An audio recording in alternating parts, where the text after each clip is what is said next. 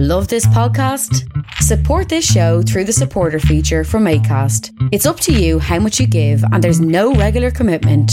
Just hit the link in the show description to support now.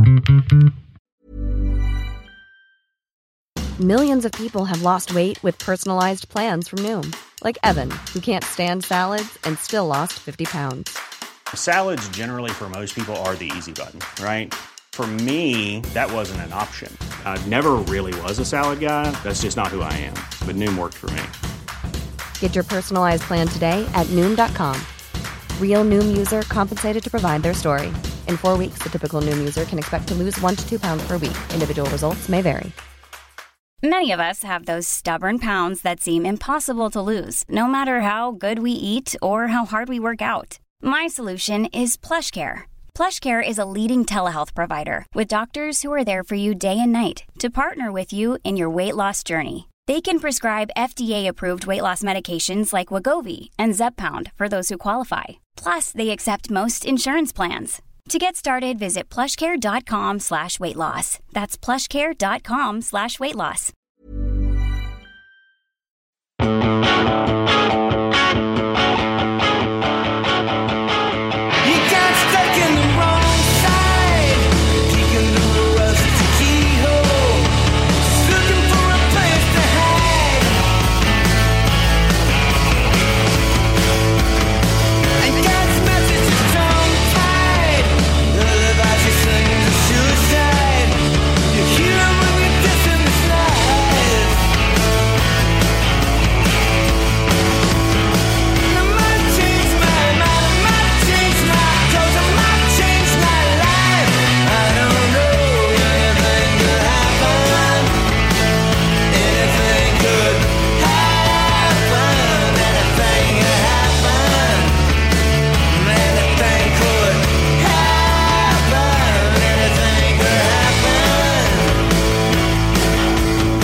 Tommy Stinson is a legendary musician who currently resides in upstate New York.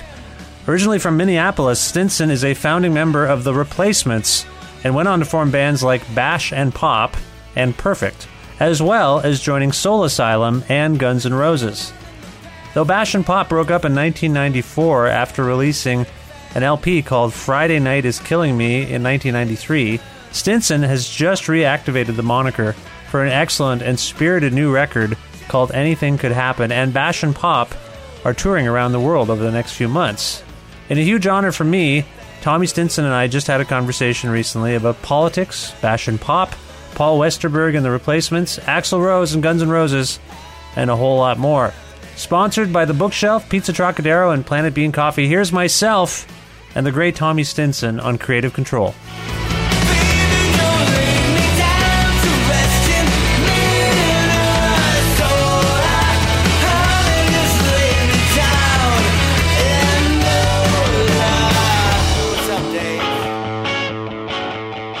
Hey Tommy, how you doing? Good, good, good. Thank you so much for being on the show. It's a big thrill. Oh, thanks for having me. Oh no, it's my pleasure.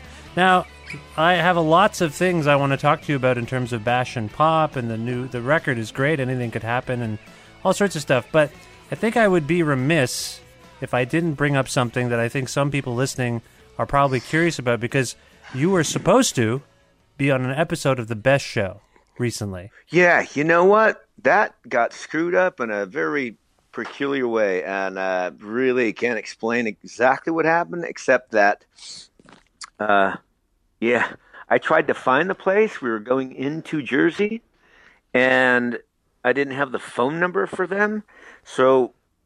And I'll, I'll tell you, and they don't even know this yet. I haven't had a chance to explain this to them yet because it was it happened the other day, and I just was like, I fired everyone that worked for me because I was like, holy crap, you guys! Like, it's it's you know, give me a phone number, give me something. So, Yeah.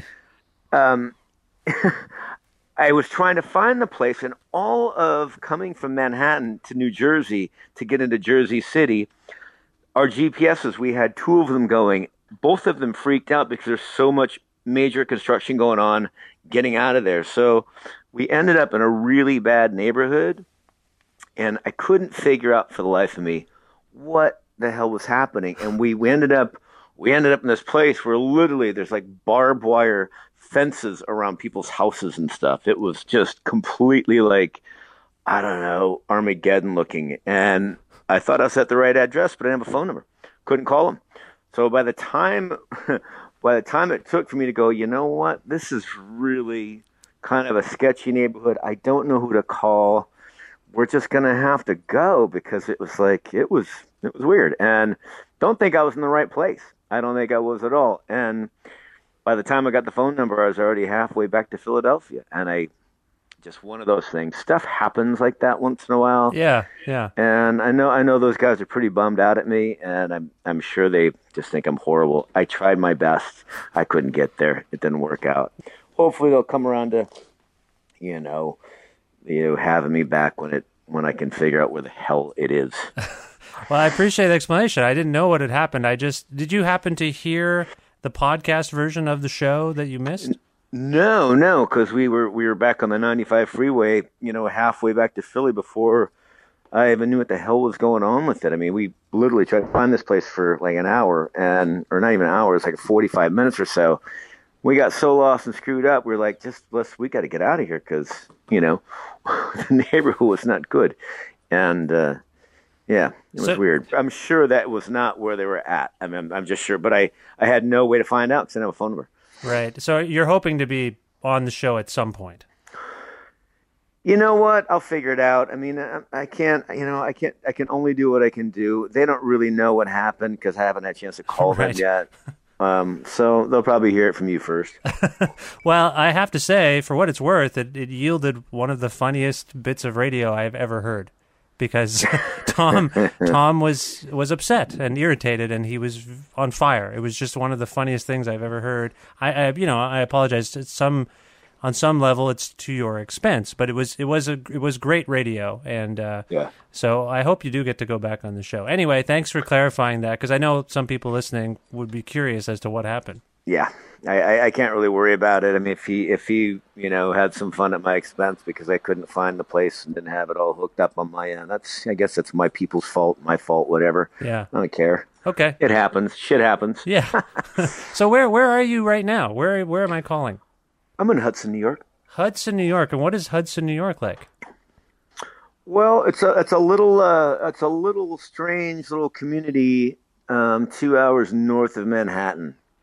Um, it's a little uh, sort of um, gay art community, really sort of microcosm of the melting pot theory, if you know what that's all about. Sure, I'm aware of it. Um, Yeah, Yeah, and it's just kind of a cool little spot that's really, you know, I moved up here five years ago, met some really great people, and just fell in love with it. It's, you know, having grown up an inner city kid that I did, um, and not really, um, you know, liking the suburbs a whole lot. This is kind of gives you the, a bit of both.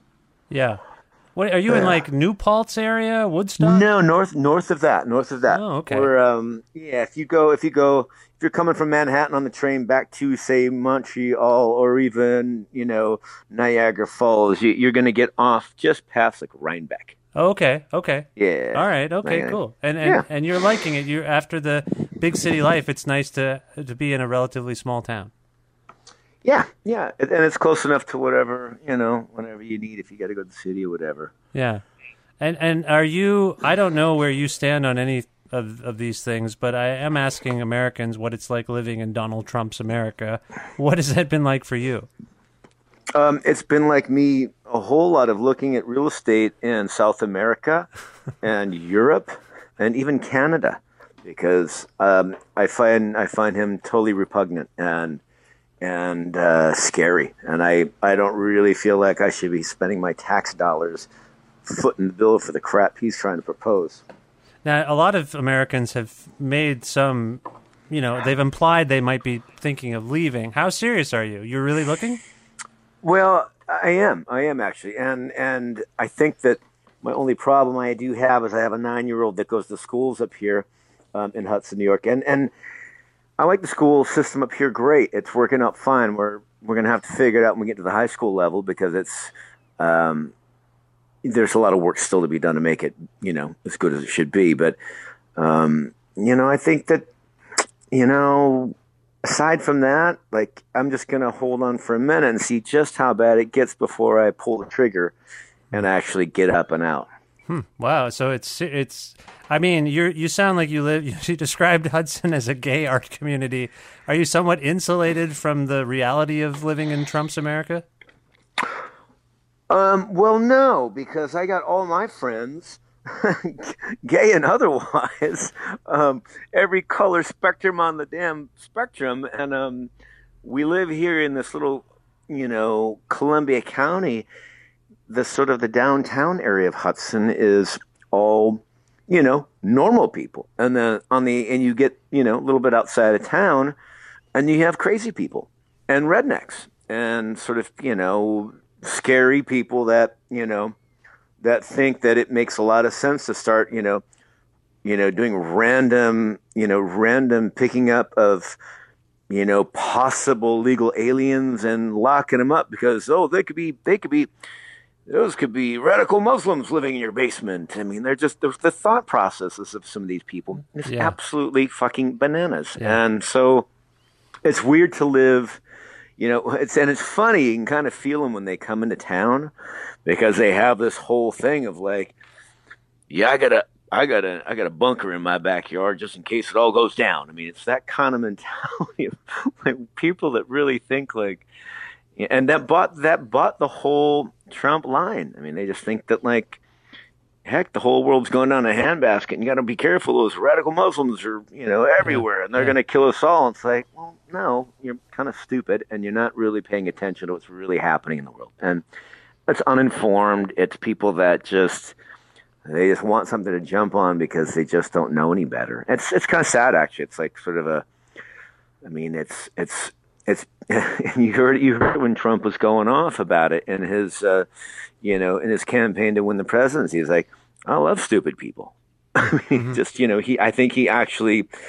And I'm not. I don't think I'm misquoting here. I think at some point he actually said, "I like stupid people. I like illiterate people." And it's like, well, we're, our our point and our and our and our goal in life is to make illiterate people smarter, and so that you know we're a better place rather than playing on their weakness of being not you know you know worldly or well educated or whatnot. You know. Well, some people have expressed some surprise that these kinds of sentiments exist in America. Are you surprised that this has not only that they exist but have taken hold, that they're coming to pass, that, that there seems to be legislative power behind what Bannon and Trump are doing? I mean, it's it's pretty nuts. It, it is it is remarkable, and and and I I my my thinking is this is that, and I, and it keeps and my friends and I we talk about this stuff all the time. It's become and it, you know here in the states.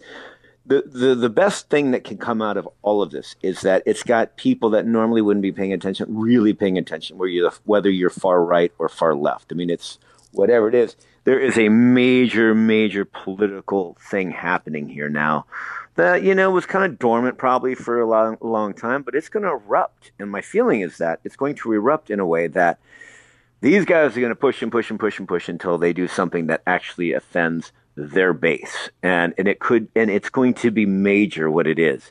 I mean and it and it could be something like um you know lifting sanctions on russia and having having all the you know far right wingers going wait a second we don't like that guy. We don't want nothing to do with russia and we don't like communism and we don't like this and we don't like that. So what is and then he's going to go down the line. And i think that i think um as you get into it I mean, I mean, if you if you look, I mean, if you look, you know, it's it seems kind of it seems fair to say that I think Putin would like to see uh, Russia go back to the way they were, you know, when they were uh, one big ugly mess. But um, I, I think that people are going to have a hard time with that. Hopefully, and if they don't, boy, that's going to be troubling because yeah, that opens a whole door of just you know rape and pillage. And I think these guys are already at it. They're already you know they're already trying to find ways to you know line the pockets of their coffers and you know they've done it and you know donald trump's gotten out of having to pay his taxes and gotten out of Yeah. you know haven't even revealed like what ties he actually does have to russia and it's gonna be it's gonna be his achilles heel i think Well, we I think people are are not that surprised by some of the protesting that's happened happening left of the spectrum. But have you seen these videos of these town hall confrontations where I, I've seen a little bit of it. I've tried to I'll be honest with you. I've um, it's become so cacophonous as of lately. I just Yeah. had to. I've had to kind of shut my brain off a little bit once in a while to kind of. There's you know in the course of my day, I've got a nine year old that I that I have, you know that lives that lives with me full time, and it's my daughter, and I really don't have time to sit around and get so wrapped up in it so much. I check it out in the morning, and then I have to get on with my day and do stuff, you know, do laundry and all the crap that you got to do when you're a single parent and all that. Um, but you know, the real the realistic thing about it is that it's it's it's loud. I mean, it's it's pretty nuts, and uh, you know, my hope is that they get caught. They're gonna they're gonna Yeah. get their hand caught in the cookie jar, and I think it's going to be bigger than Watergate ever was. I mean, I've talked to some Muslim parents who've tried to explain the situation to their to their kids, and I, I have a five year old boy and a, and a two year old daughter, and it's my son is aware of this man, Donald Trump, and what's happening. Uh, Have you had to have a, a sit down with your daughter about what's going on? My daughter hates the orange man. she hates she's um and and uh, uh you know when she hears about certain things it's the only time I let her swear. Right. It's like how do you really feel about that guy? yeah. Like I hate that F that F that mother effer as she calls him, you know. you know, it's it's funny. I've told this story on the show before, and I've I told it to Bob Mehr when he was on the show. We were talking Yeah. about the the Trouble Boys book. Uh, since my son was uh, was two years old, every single night, and this is still true. Every single night, I sing him songs, and every single night since he's he's been two and discovered the the, the record Tim, I have ha- I've sung "Bastards of Young" to him every night, and, good. He, and he sings it as well. He he's a massive Replacements fan, uh, and that song in particular it resonates with him. And and I realized, you know, we started to go to the parent teacher things. Just the you know he's only in kindergarten, but they they want to meet with you, and they're like, your son has very interesting musical tastes. He keeps asking for a song called "Bastards of Young," and I'm like, oh no. Right. So, just teaching that his gateway to his first curse is uh, the yeah, replacements. e- exactly. that's that's a, that's a good one. it's true. Anyway, the kids thing it, it's complicated. It's all very complicated, but it sounds like you're you're figuring out a way to negotiate all of this with your with, and your child seems to have a good perspective on things. Yeah, I mean, she can't help it. I mean, we all of our friends have kids, and all of our friends are, you know, politically motivated. One of her best friends is actually the mother of the mother of the kids she hangs out with. Is actually the mayor of Hudson. Oh, okay. So, so we're all very kind of in tune with what's going on. And up here in our little our little hovel, it's uh, it gets pretty heated and ugly in a local kind of way. yeah. Okay. Well, in in a good way or Well, you know, it's it's good that people are talking about it. Nothing's gotten violent. Um, we do have, you know, I'll, be honest with you. I heard she signed an executive order yesterday to compel the police department to not be assisting ICE in rounding up Oh, immigrants. great. She said, "Nope, you can't do it. Do it, and you're fired." I mean, she has the ability to do it, I guess. So, you know, however that works out. I mean, I, I, I think it's deplorable that they that there's even a notion that you could just run around and do sort of, you know, just randomly grabbing people and you know uh, doing some sort of like profiling just just i mean it just doesn't make any sense. It doesn't it's not it's not at all going to fix anything. And the idea that they're they're go they're it's not even a it's not even a fully formed idea. Like what are we looking for? Are you looking for illegal immigrants that are just Mexicans or are you looking for illegal immigrants that are radical Muslims that are supposedly going to be terrorists. I mean, they're not even. It doesn't even make any sense. It's like, well, this is where we are. Let's, you know, we just have you know immigration reform. It's, a fine a fine thought, but you don't go you don't go backwards to forwards. I mean, you can't. It doesn't make any sense. There's no way to do it, and to have people doing racial profiling and all that, especially just just just the way it's rolled out, and it's just it's deplorable. I Yeah. don't, yeah. I, I don't, I don't, I can't deal with it. Well, it sounds like you, like you say, it's it's hard to deal with, and it's maybe tempting to leave. And uh, I mean, Very tempting to leave when you when you start when you start noticing like that kind of thing happening like in your little bitty neighborhood. I mean, we have 6,500 year-round residents in the town of Hudson, really. And you know, the people come up from the city in the weekends, and it's kind of it's got this destination, you know, uh, you know, star for like in all the you know magazines and the places that say, oh, you should go check out this place. It's really great for this and that and the other thing. It, it it's really it's really hard to imagine these goddamn people are running around these ice people these these people that are rounding up illegal immigrants they're going from fucking door front to door front like grabbing people like off the street like what are you doing like Yeah. how does that make sense anywhere in the world that wouldn't make sense. But it's happening. It's fucking happening here.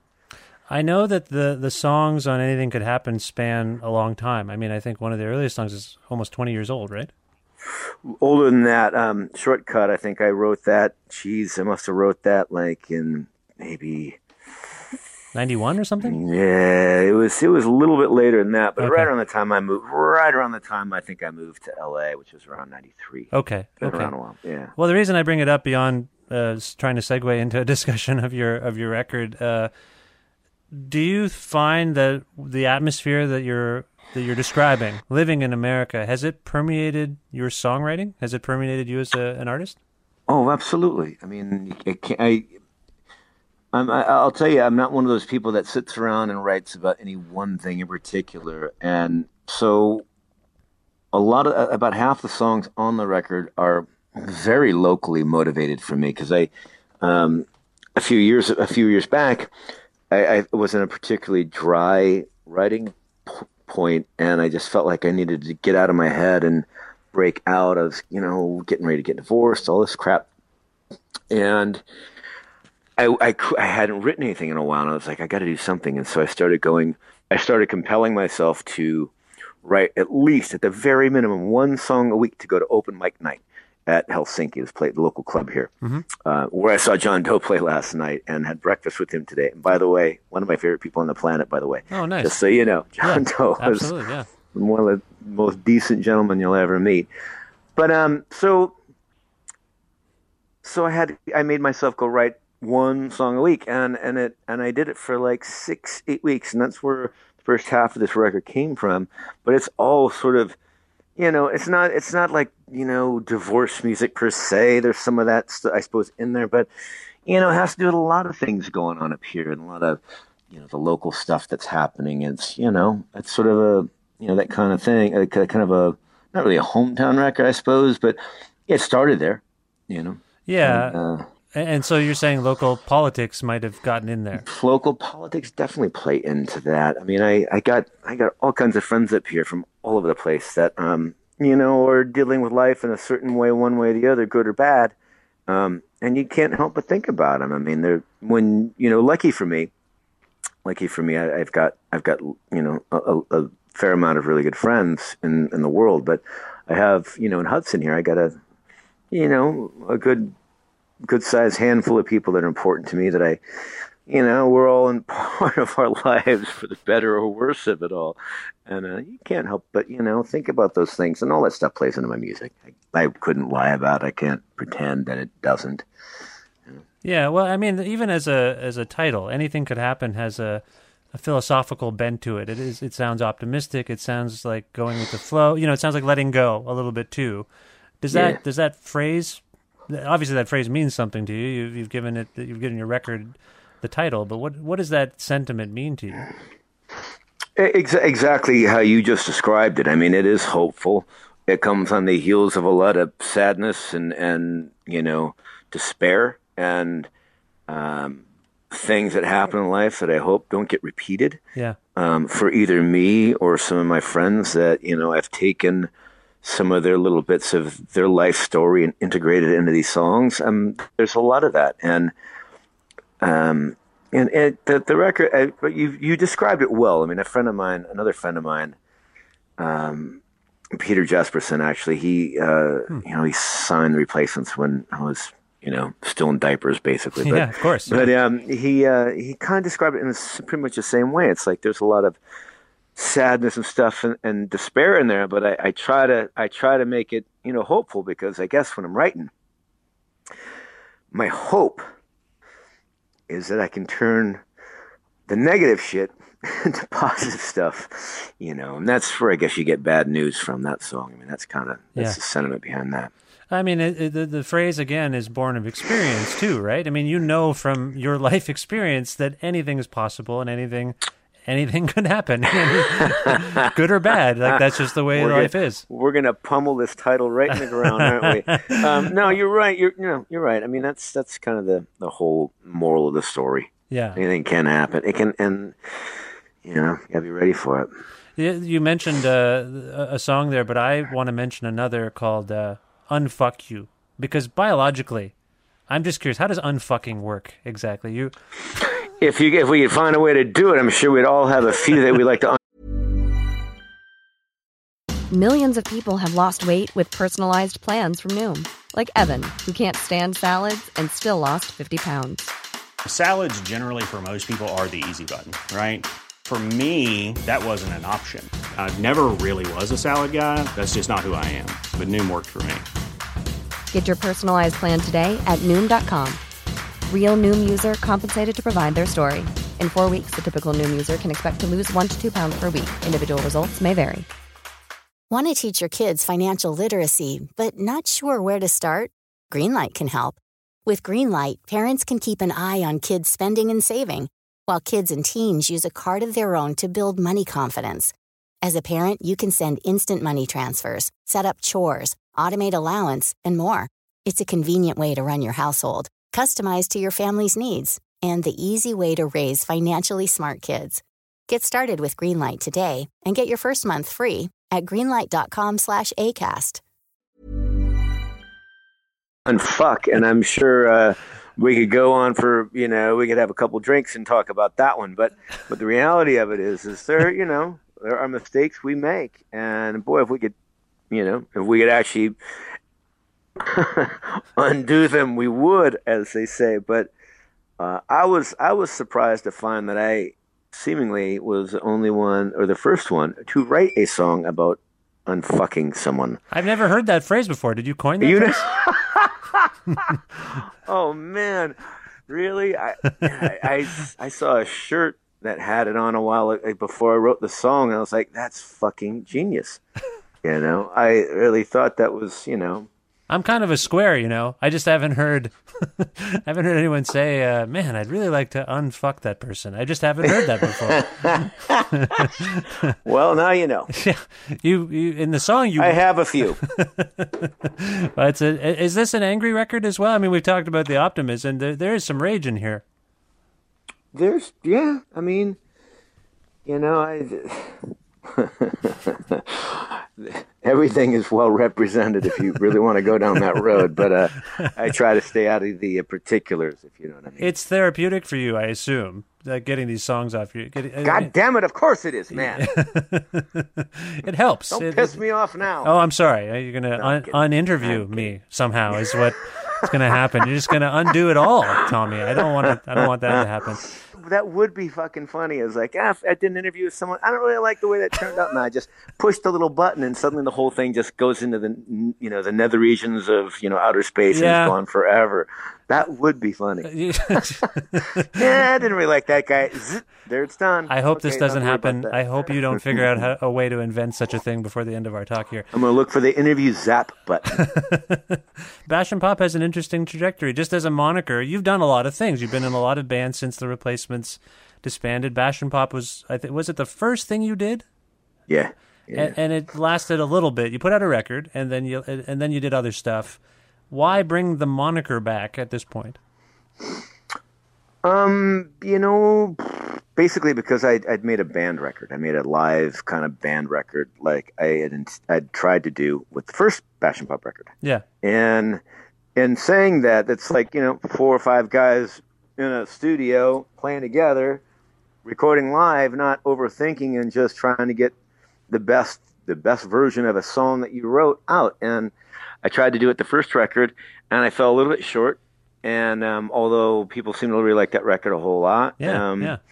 that was kind of what this this record ended up becoming. And you know, I, I took a took my cue from it from making records in the '80s. I mean, that's how we used to do it back in the day. And You know, we didn't have a lot of money to sit and tinker around in the early days, and just had to kind of go in the studio with a song in hand, and barely had time to flesh it out, or you know, tried to flesh it out, but not too much, and you try and get you know, try and capture the lightning in a bottle. It Doesn't always work. Yeah. There's a there's a good handful of songs that didn't make it on this record that are close that I'll use in another record, but um, but it's it's you know it's a whole process of doing it that we used to do you know that I grew up doing, and I think I grew up doing that in the '80s with you know the replacements and all that, just like the records that you've probably got in your record collection that still mean a whole lot to you, whether it's a re- you know the Rolling Stones or the fucking Beatles or whatever. Yeah. A lot of those, a lot of your favorite records, the real good ones from back in the day, those were done live mostly, one way or the other, and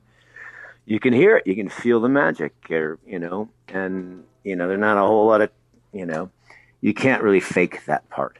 Yeah, I just kind of got to have. You're going to hear a loud CSX train go Yeah. by my house here in a second. I, I hear right it. on I, the I-. I can hear it rumbling down the tracks right now. That's going to be great. Yeah, yeah. Here it comes. Here comes. Uh, well, this is my uh, twelve thirty. You're not going to catch actually- this train, are you? You're, you're not getting on the train. no, no, no. I got to wait for the box cars to get put on. It's uh, basically it, it's going to pick up the box cars to bring them up to, uh, you know, the place where they pick up the grain and all that stuff. Oh, I see, And then okay. they bring it, to, and then they go down the down by the river and they take that to either Canada or you know south. Oh, cool. So that train might be headed my way. That's exciting. It, it probably will be. The, the cars on the back of it will probably be within an hour. Oh, cool. It comes twice. It comes twice. It, it, it makes two passes every few hours. I get maybe four passes a day. You know, it comes up and down and, you know, picks up the load and brings it wherever. Yeah, we have a bunch of those freight trains that run through. The, I'm calling you from Guelph, Ontario, and uh, I, right. I see those freight trains. So who know? I, you know, it's entirely possible. You and I might see the same train within 24 hours. I bet. I bet it's possible. I see a lot of cars in the back of these things destined for Canada. Sweet. All right, I'm going to keep an eye. Out. I'm going to keep an eye out for that. One of the things I wanted to ask about the band, about Bash and Pop, is that I w- one of the things that strikes me is that you have you're very confident about your aesthetic. You're very confident about your sound. You know your sound. You know, rock and roll has changed a lot. The way we value rock and roll has changed a lot. Mm-hmm. Has Yeah. that does that give you pause ever when you're you know you, I mean I think you know what you like and I think you know what you're good at and that's that comes across. But have you, are you ever in doubt about making rock music in this day and age? No, no, and you're right, and and because I don't care. I mean, really, I mean, really, really comes right down to it. I've been doing this for so long, and I've gone through the, I've gone through the, uh, been put through the paces of trying to do this, trying to do that, trying to sell records, trying to do this, to you know, be a rock star, all stuff when I was a kid, and it was, it all left me, you know, in a place of uh, dissatisfaction. So now, you know, I, I'm I'm fucking lucky to be still doing it and still be able to eke a living out of it. So uh, you know, I I don't really ponder these things and worry about it. It's like I do what I do. If ten people show up or ten thousand show up, I'm playing the same show anyway. Yeah. And whether I sell another fucking record or not doesn't really matter because I'm always going to do it. Right. Okay. There's no getting around it. That's a good philosophy to have. I mean, you. One of the things that uh, I don't think I've ever really gotten a straight answer based on interviews and stuff I've, I've read is is the seemingly the end of the replacements again, the final show. Do you have any? What what, what actually happened that night? What happened that day of the final replacement show? Which one? There was the rumor. By the way, I went to the Toronto show, uh, the Riot Right. Fest show. Unbelievable. That was like a, a great day. The spirit and the crowd. Was that? Do you have a sense memory of that show? Fuck, that was magical. I loved that. was that a- was my favorite show of the whole fucking thing. It was amazing, like just the spirit in the crowd, like to have that. Like I, everyone was in tears and, and laughing, and it was amazing to be a part of that audience and, and being swirled around. Anyway, no, the final one I'm thinking of, yeah, whatever. you, you don't want to you don't want to accept the fact that it was a magical moment. Is that what you're saying? No, no, it was. I mean, it was. I, I'll be honest with you. We we we had a really good run on that trip, and again, we didn't we didn't break up. We just kind of walked away from it. It was kind of a little bit goofier this time because I guess Paul had some some things he wasn't happy about. And put it on a shirt. I don't know what the fuck that all was about. It's kind of weird, but You you, you But ultimately, ultimately, we had fun. We did it. People were happy, and you know, you know, will we ever do it again? Probably not. But you know, I've said that before, I suppose. Yeah, uh, you still don't have a read on Paul, do you? No, I got to read him. Okay. I think I pretty much know what the what the fuck he's all about. Um, um, But and you- I'm sure he could say the same about me, and and that's why we are drawn to each other, and that's why we also repel each other, and that's just that. yeah. There's no getting around it. It's sort of like, it's like, look, we grew up we grew up as brothers, prac, you know, for the for all practical purposes, the four of us. Even though my brother Bob was actually my brother, Chris and Paul were also like brothers to me. There was like, okay, the four of us against the world kind of thing in a way. Yeah. And, you know, you love and you hate your brothers. I mean, it's just the way it is. There's no uh, mincing those words or those sentiments or, you know, pretending that both don't exist, you know, coexist, you know, at the same time. Yeah, this just seemed like there was, you know, there were rumors of a record that w- was going to be made, and, and it just seemed more promising this time. Yeah, well, maybe another time. Okay, that's that. That's fair.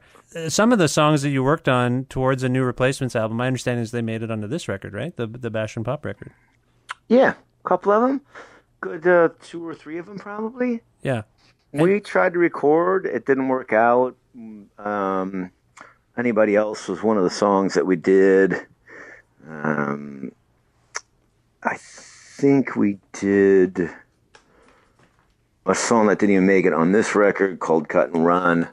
There might have been another one. I can't. I'm just blanking on the title of it. When you say you worked Um, on them for the record, like are they collaborative or are they are they you and Paul? You know, no, it's like Paul. You know, Paul brought a couple things that you know we we kind of did in a sort of funny way, and then you know I busted out a couple and we recorded those, and none of it ended up amounting to a hill of beans, so we hmm. fucking walked away from it, and for whatever reason, it didn't work out. Right. And and are you someone like you know you grew up with Paul? Paul is a brother, like you say. When you come up with songs, do you have conversations with him about your work? Do you guys communicate about what you're up to? Nah, we you know we we we Not at all. Right. When, when we actually talk on the phone, we talk about you know trimming hedges, mowing lawns, you know shoveling snow. What a pain in the ass this or that is. We don't really even get into it. When we're together with instruments in hand, it's another thing, and it's not. It's not even a spoken thing. It's just like we just play, mm-hmm. and that's what we're good at. We're we're great at doing that together. We're not really great at any of the other aspects of being in a band together, and we we, we play well together, and um, the rest of it's kind of a you know pile of crap. do you know how he's doing? Have you talked to him lately? I don't. I haven't talked to him in a while. Um, I have no idea. being honest, I don't really know. That's how brothers are sometimes. You don't talk for a while. Yeah. Exactly. We haven't talked uh, at all about Guns N' Roses. I know I've read that you are happy that the the most of the original lineup is, is out and playing, and, and it was a bit of a relief for you because you were you were getting busy, right? You couldn't make all the shows. Well, it was it's actually more of a it's it's actually kind of a, um not quite that cut and dry. What ended up happening is that we were touring and playing and you know supporting Chinese democracy and all that stuff for a bunch of years, and my personal life, you know, with divorce and, and you know a kid and all this stuff going on, I really wasn't able to tour anymore for a while. I had to kind of I had to turn them down a good handful of times because of my personal situation was was dire and I had to deal with it and going away and touring for a month wasn't going to work. So I, after doing that for a few times, you know, dude's got to work. You know, I mean, he's, you know, Axl, like any other musician, he's a working musician. He's got to get out and fucking play and Yeah. do his thing. And I think I was my my deal at home here was becoming a hindrance on that, and and uh, you know I'm glad he figured it out and just did did what he had to do, and they're having a ball. They're fucking playing all over the world in front of more people than they've ever played to, and you know it's it's a good thing. It's a, and all, and a bunch of my friends are still in that crew, that band. You know, the only one I don't really know is Slash, which is no big deal here or there. Um, I just don't remember ever meeting him, which is saying that I don't know that I did or didn't. But I don't remember ever meeting. If you know what I'm saying. Sure. So, um, um, you know, they, they're they're and I saw them twice. They were fucking having a great time. They put on a great show, and it's like, cool, great. I'm glad everyone's ha- everyone's happy after all these years and doing their thing. It's Well, great. that's nice to hear that you actually went to see them. That's what I was wondering. You actually went and checked it out, and it was great. Yeah, I went and saw them in Kansas, and I saw them um, in Philly, That's and they were they were great. It was it was a it was a great thing to see. If you know anything about the background, I know probably you know I only know one side of that background from from being with Axl for so many years. What it means to me, and I can only imagine it meant to him, and why it's going and that it's going so good, is a huge testament to. Um, you know, people growing up and evolving and, Yeah. uh, you know, um, you know, you know, finding peace, uh, one way or the other. And it's a good thing. It's no, I mean, Paul and I never broke up or had the fucking drag down bullshit that those guys had, but it makes their, their reunion, um, a whole lot more special because of that. And it's, and I'm, I'm, I'm grateful to, you know, to ever, you know, been a part of that. you. You really like Axl. I mean, we we don't know much about Axl. We just know what we read, and it's all. Who knows if it's true or not? He's a good guy. He's a great guy and he's you know all the shit you've heard or read about him is you know it's part of the myth part of the legend and then um, he's got a heart of gold. And no he ain't the easiest person on the planet but he's a fucking beautiful man. He says a lot of really i mean he's like i said i'm grateful that i fucking had the time to fucking play with him and all that stuff and we had our time together and, and that Yeah. No, it's it's I good. spent more time with him than I spent with Paul Westerberg. I mean, I mean, for fuck's sake. I mean, talk about knowing a guy. Is that know? right? Yeah, 98 to, to 2016. Yeah, that's true. I never even thought of that. I just assume your bond with Paul is unbreakable, an unbreakable bond. Uh, you know, I'll tell you what. I I have a bond with Axl too. It's unbreakable. It's just different, and he's doing his thing. Yeah. And uh, I know, I know, you know, we know our import each other one way or the other, and whether that's you know done or not is whatever. But Yeah. you know, we we we did our time, and you know, uh, I have nothing to say bad about it. that's good. That's fine. I mean, that that's awesome. Uh, Bash and Pop is about to hit the road, right? Yeah, we leave. We leave on. Um, shit, I leave Sunday for another New Jersey trip. God, I hope I can find this place this time. Shit. um, yeah, I'm I, sorry, gotta go I don't mean to laugh, but that's You- funny. you- dude. I'm, I'm, I'm telling you, it was. I mean, I had a fucking whole day of interviews in Manhattan, and last thing I wanted to be doing at nine o'clock at fucking night was fucking getting lost in fucking Jersey. Yeah. I don't like uh, the, uh, the state's not my favorite um, for a lot of reasons. It's but to get lost trying to find something for so long and then not to be able to get there, and then getting lambasted after because I couldn't figure it out, and it, you know it just makes me look bad, which I'm fine with. I've, I've looked good, I've looked bad. It don't matter to me. I really give a shit, but. But um, Yeah. I'm not really looking forward to trying to find another place off that fucking turnpike, and I I'm coming from the same fucking direction. it's gonna suck. Well, I wish you the best of luck trying to find that place. You've got uh, you've got a lot of tour dates coming up. Is that right? Yeah, well, we start we start in Seattle on on Tuesday, next Tuesday, the twenty eighth, and we run through South by Southwest. Then we take a little break, and then we go to Europe.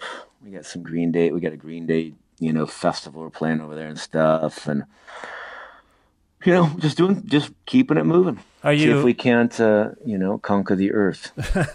Aside from potentially moving here, do you plan to come back to Canada to play some shows? Uh, as long as you guys lower your taxes on poor schlubs like me, Christ. Yeah, I think they might have done that. They actually did do something about that. There was some hope legislation passed about that. So you, I think we did it. I already solved your problem. You're welcome. Good. Uh, well, you know what? Then I'll see you next month.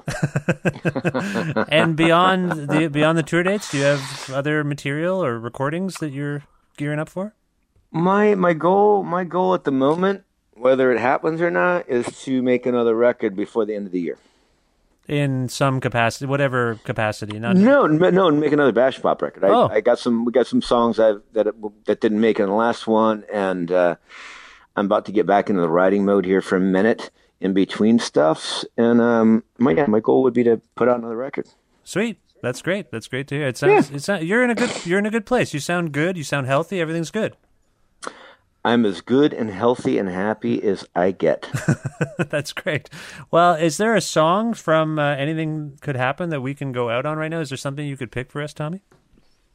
Uh, anybody else would be a good one. Just off the beaten path. It's a it's one of the songs, like I said, that I, I wrote um, for open mic night just to make myself write something, and it's all in the lyrics. You can hear the whole. It's pretty self-explanatory. All right. Well, that's that sounds great. This is anybody else by Bash and Pop. Uh, Tommy, I you know I conveyed this a little bit. This is a genuine thrill and honor to have you on this show and to get to talk to you.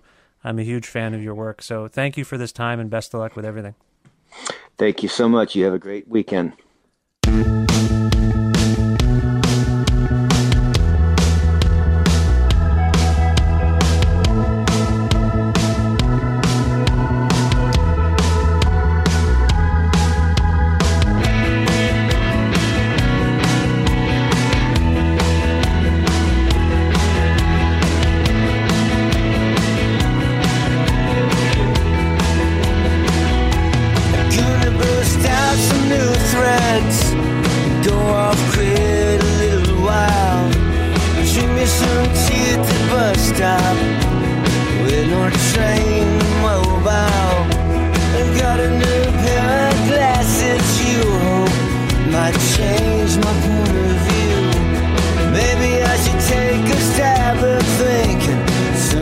Some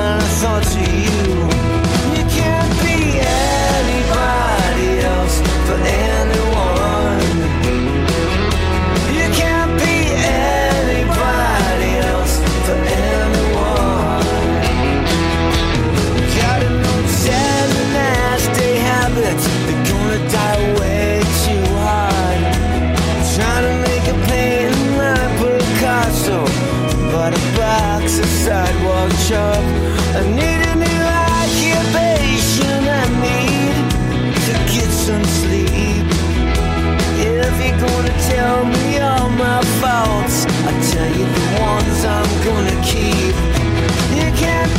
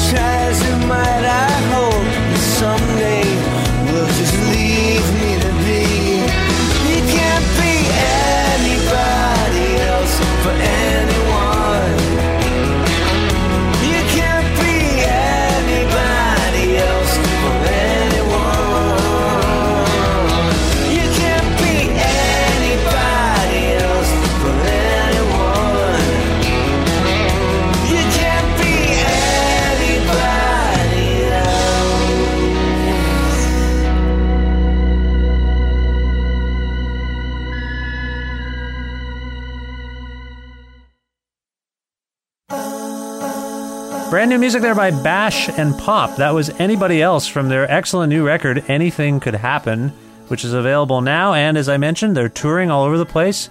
Go to TommyStinson.com for more information. And again, special thanks to Tommy for being on this show. This meant a lot. It really did. I'm a huge fan, and what the hell? It was so great to have him on the show. I hope you appreciated it as much as I seem to right now.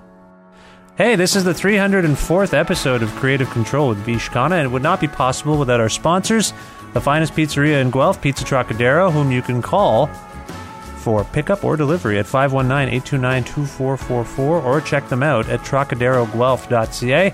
Also, The Bookshelf, which is an independently owned bookstore, bar, music venue, movie theater, and restaurant located at 41 Quebec Street in Guelph. Learn more about them at bookshelf.ca and for the finest coffee anywhere try Planet Bean, freshly roasted, fair trade, certified organic coffee. They have three cafes in Guelph, and they also distribute their coffee beans throughout Ontario. For more information, please visit planetbeancoffee.com.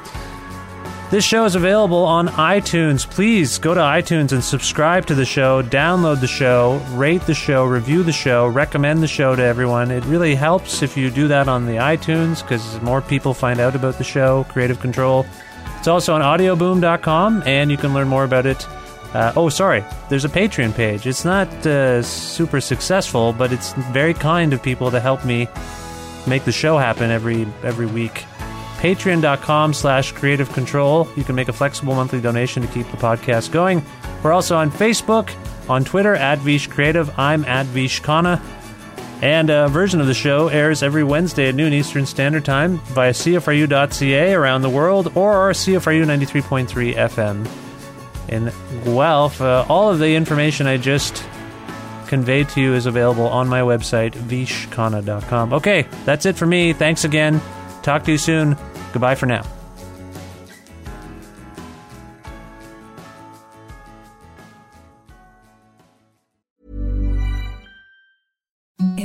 The softest sheets you've ever felt. Now imagine them getting even softer over time. That's what you'll feel with Boll and Branch's organic cotton sheets. In a recent customer survey, 96% replied that Boll and Branch sheets get softer with every wash. Start getting your best night's sleep in these sheets that get softer and softer for years to come. Try their sheets with a 30-night guarantee. Plus, get 15% off your first order at bollandbranch.com. Code BUTTERY. Exclusions apply. See site for details. ACAST powers the world's best podcasts. Here's a show that we recommend.